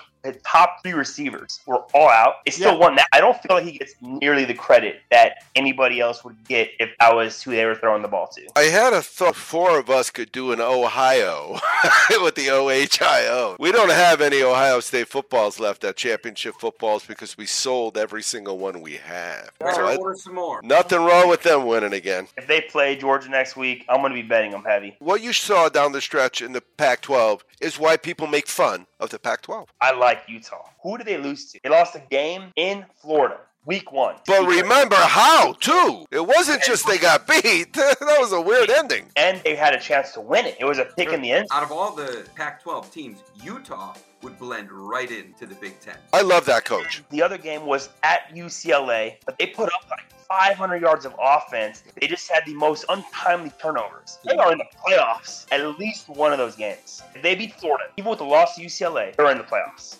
They started season number six. I think UCLA is going to be an interesting one with Thompson Robinson moving on and what Chip Kelly can do because DTR is really the first quarterback that he's had. And Yeah. and he's taken a different approach. In Oregon, just the flash and dash that they had going on. No. You going to try and bring that to UCLA with DTR going? I don't know if he's recruiting for it, but that'll certainly get a little bit more attention to the Pac 12. So I think he tried it. I think when he first got there with DT, he tried that. It wasn't successful. So that's when he kind of honed back in with his personnel. He was like a fifth year guy. There's no doubt that Chip Kelly loved the fact that Utah beat USC because this guy came in and one year, did what Chip Kelly hasn't been able to do. I like Whittingham too. I come in at number six. This lose one game and you're in. It's one of those what ifs because Cam Rising is gone too, right? He's a senior. This was that year for Utah. Cam Rising, the last rankings I looked at, is projected to go in the seventh round, and he's ranked 24 out of all the quarterback prospects. Somebody is going to steal him in the draft. He's 6'2, he's got a build, he makes good decisions,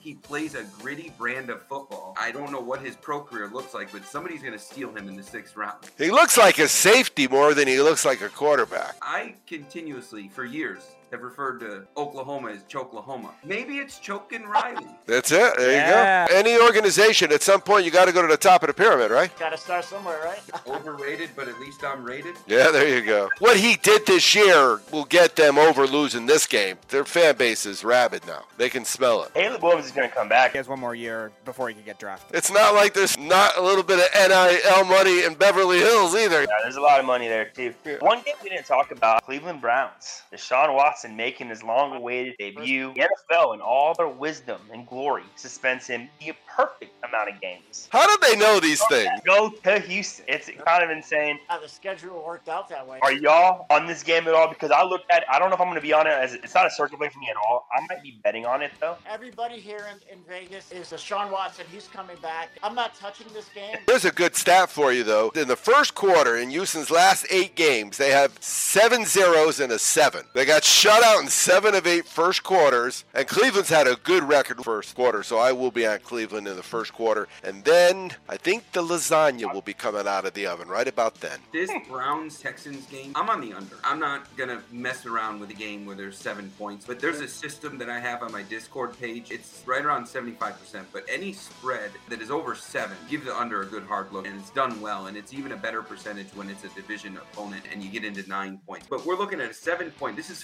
46 and a half point over under, and you just look at the teams and what their averages are. The math don't make it. The math don't work. Let's just say Deshaun Watson comes in here and gets them above their 24 point average, gets them 27. When you throw that with the 15 that Houston's averaging, it just don't work. He has not seen football action for two years. Thank you for throwing the adjective football in there, because he's had plenty of action. It uh-huh. just wasn't on a football field. The last time he was on the field, his team gave up a 28 to nothing lead at Arrowhead, and the stadium ran out of fireworks. Quarterbacks have egos, men have egos, humans have egos, and he's been living with that and all the other controversy. He's going to be great, and I think that he's going to take Cleveland over the edge. They are going to be a playoff team every single year. This Sunday, I like. That was the last thing he saw. That's the last game he played. He got paid from Houston, but he didn't play. He didn't get that massive contract from Houston. This is his second d- contract. he did okay with the Cleveland contract, though. Yeah, I saw guaranteed money in Cleveland. Every penny. Thanks for joining us tonight, guys. Have a good night, guys. Always be cashing. Sounds Always good. be cash. Chaz, Wes, and the two John. Fantastic. Four guys, the four horsemen, and they were fantastic. If you guys did not listen to their picks, well, you just lost a lot of money. Moneyline Mania is the best betting segment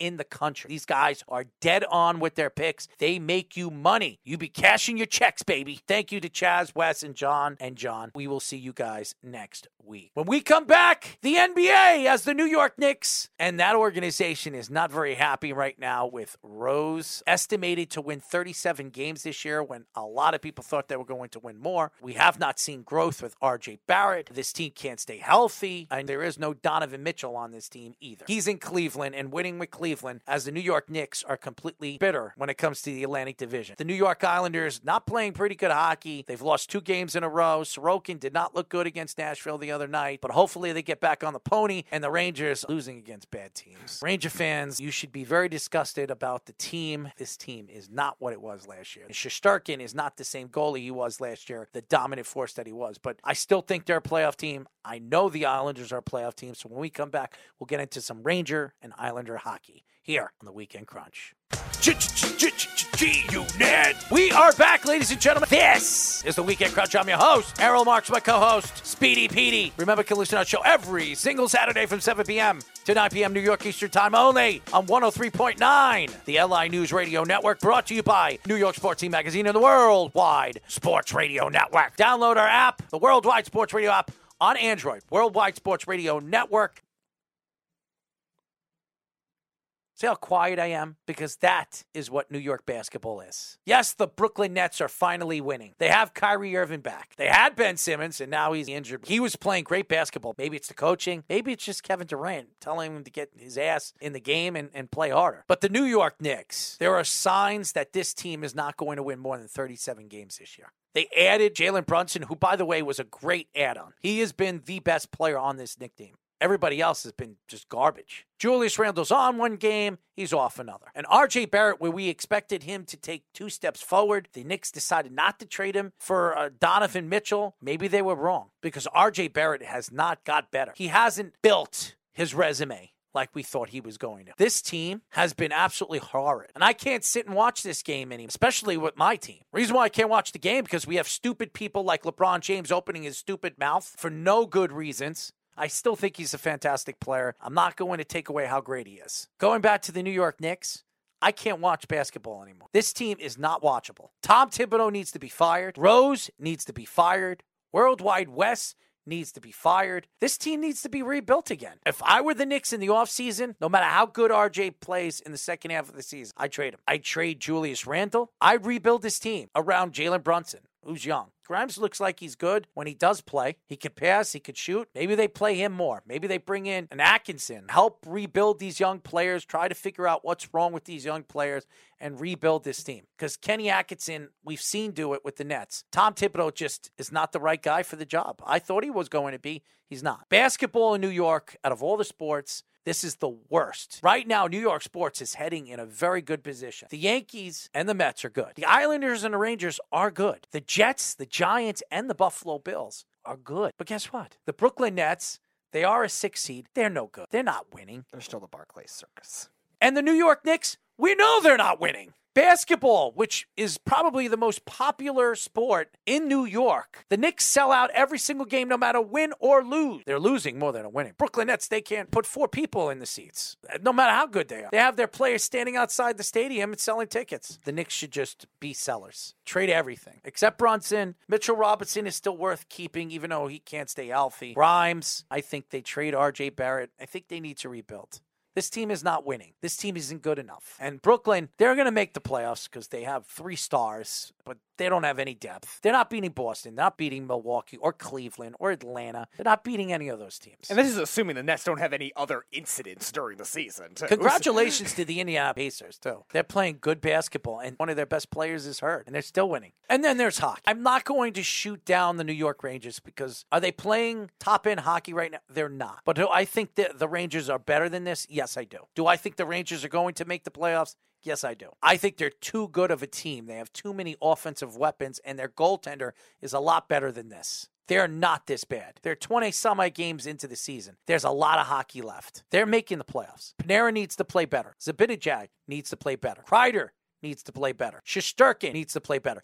Their defense needs to play better. There's nothing wrong with this team. This team is still a good team. I really think they let a lot of big pieces go in the offseason. It's hurt them. Losing Mott for nothing was a terrible move by Chris Drury. I didn't like that when I heard that. They lost pieces. I told Ranger fans, as good as Trocheck has been, and he's been good, losing four for one, that doesn't help your team. You lost a lot of depth. Yes, they weren't a good face-off team. Didn't matter. They went to the Eastern Conference Championship. And they still aren't. They're better than this. And then there's the Islanders. The Islanders were playing good hockey. I don't know what's happened the last two games.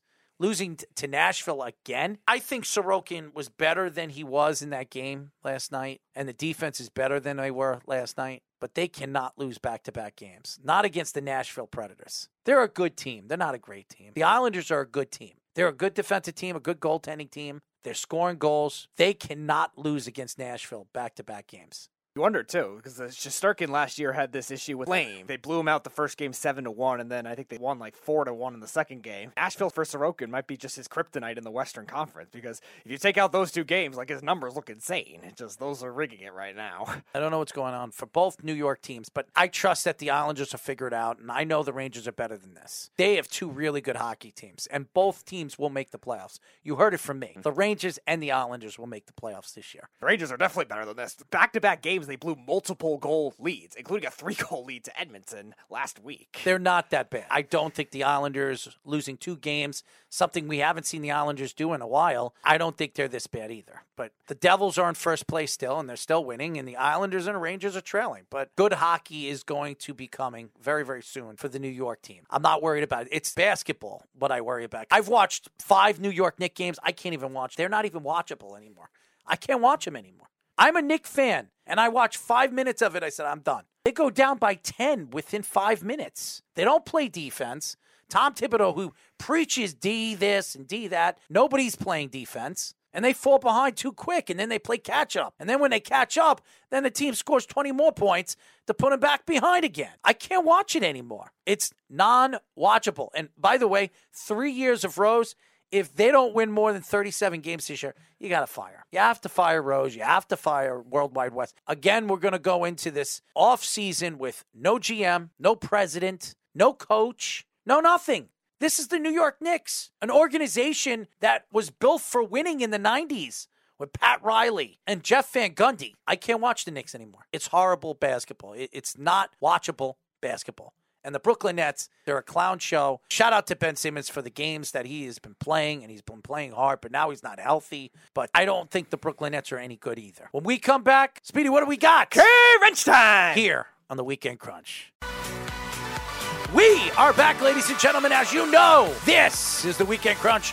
I'm your host, Daryl Marks, my co host, Speedy Petey. Remember, can listen to our show every single Saturday from 7 p.m. to 9 p.m. New York Eastern Time only on 103.9, the LI News Radio Network. Brought to you by New York Sports Team Magazine and the Worldwide Sports Radio Network. Download the Worldwide Sports Radio app by going to Android and searching Worldwide Sports Radio Network. And because iOS is not working, all you have to do is check out our website, www.worldwidesportsradio.com. Check out our show, The Sports Loudmouths, every Wednesday and Thursday. This week, Tuesday, fantastic show, great guests, laughing, fun, guests that can call the show and argue with us. It is as good of sports radio show as there is in New York. So check it out every single week. In all our shows, we have a Buffalo Bills show, we have a Jets show, we have a betting show. We have so many shows on our network, great content. So check it out every single week on the Worldwide Sports Radio Network. United States Soccer is back, baby. The second youngest team in the tournament. and they are now in the Sweet 16 of the tournament. This is one of the youngest teams we've ever seen the United States produce in the tournament.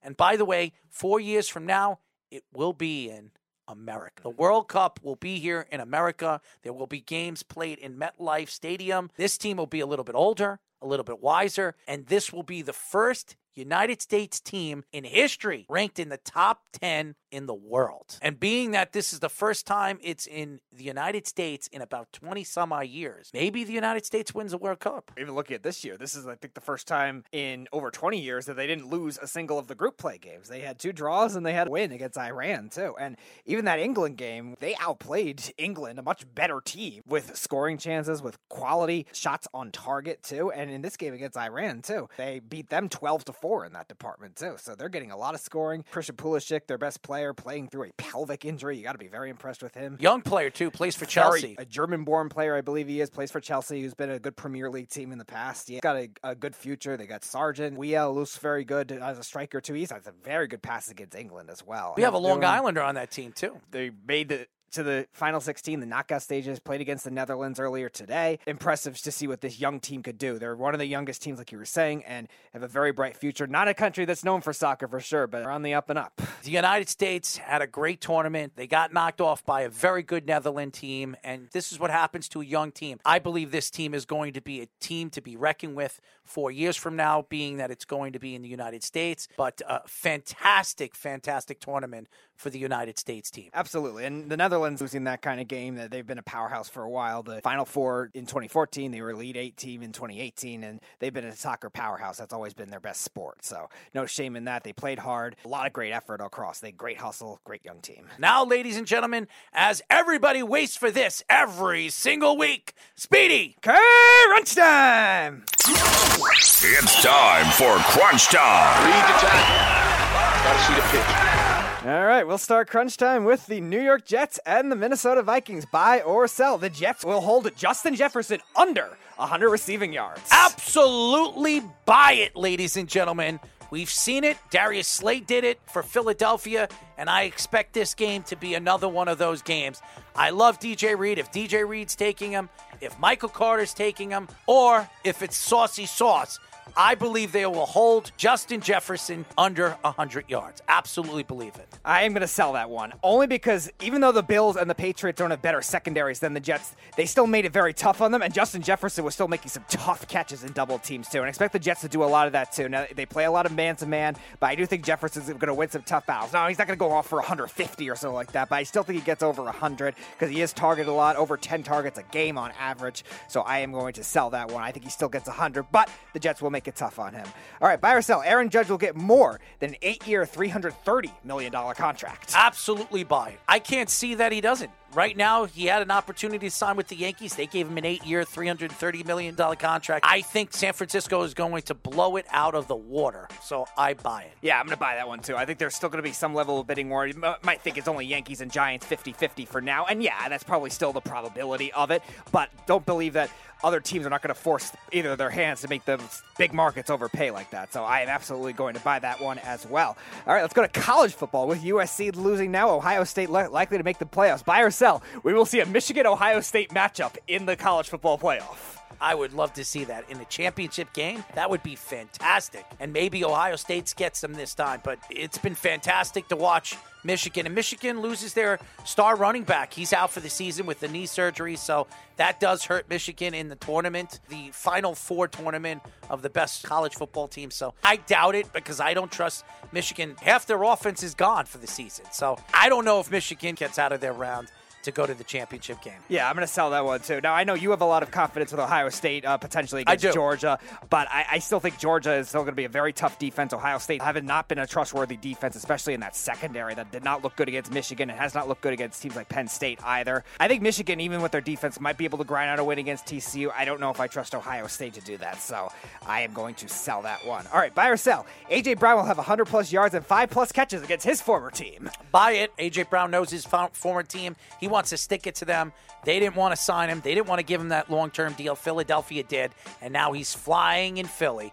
Absolutely buy it. I'm going to sell it. I mentioned I like Mike Vrabel to be able to know what to do against him. He's a great defensive mind. The Titans secondary, yeah, it's young, but I do think that Kevin Byard's one of the best safeties that could help bracket him. I usually give that edge to the coach. So in this case, I am going to sell that. One more interesting college football rumor: Deion Sanders looks like he's on the way potentially to be a Colorado head coach. by herself. that will happen. It's going to happen. He wants to go to a team that he can get recruits, and they have the money for recruits. Jackson does not have the money. They don't have any deep pockets. Colorado does. They will open up their pockets for him to recruit, and that's why he's going to Colorado. I absolutely buy it. Yeah, I'm going to buy that one too. They need a, a, miracle. A lot of these Pac 12 teams do at this point. Colorado's been a good basketball school, but nowhere close to being a good football school. Not even consistent at any point. So, yeah, why not bring a name that'll bring up some flash to that and get some transfer portal guys? I will definitely buy that.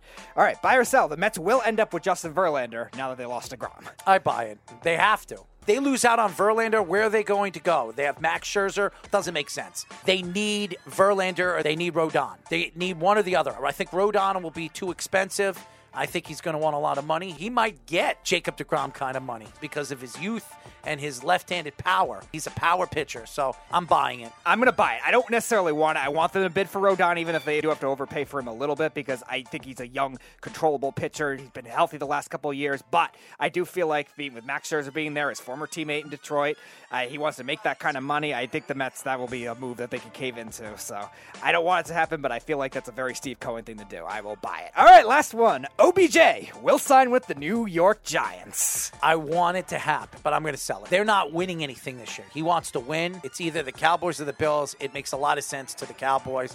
Jerry Jones is willing to pay him and extend him, so I am going to sell it. Yeah, I'm going to sell it too. This is a very Dallas move. They love the big name. Odell Beckham, still most popular players in the league. And again, he could definitely be a useful player in that team. Michael Gallup could be an outside receiver, more of a bigger body type. Mike McCarthy does a lot of three receiver sets. From a football standpoint, it makes sense for them too. So it makes the most sense for him to go to the Giants to be a number one receiver. But I do think Dallas will be the team that signed him. Buffalo, I agree with. You. I think they're the third team on the list, but I think Dallas will end up getting him. Unfortunately, I will sell it. And that, ladies and gentlemen, is crunch time. This is what we do. We are nothing but here for the fans. We want to give you the best product we possibly can. We don't skip weeks. We're here to give you what we can give you. And I'm just very happy to be here and give you my best. I want to thank Pete Bercich, the voice of the Vikings radio network, and also former Vikings linebacker. So shout out to him. He's fantastic. Moneyline Mania, thank you, Chaz, and your team, your four horsemen as Wes and John and Jonathan join us again. That was fantastic. Thank you to all the fans that listen to us. Keep following us. Check us out. Go to our website at www.worldwidesportsradio.com. Check out all our shows, the Sports Loudmouths. We're very happy to entertain everybody, and we're very happy to be the voices of Long Island sports and sports radio here in New York. So thank you. We are not in competition with all the big radio stations and the radio shows around there from Craig Carton and Evan Roberts and Michael Kay. We're not challenging any of them. We just are happy to be a part of them. So it's fantastic. We love what we do. Thank you to all the fans. We'll be back next week on Saturday, as always. Good night, everybody.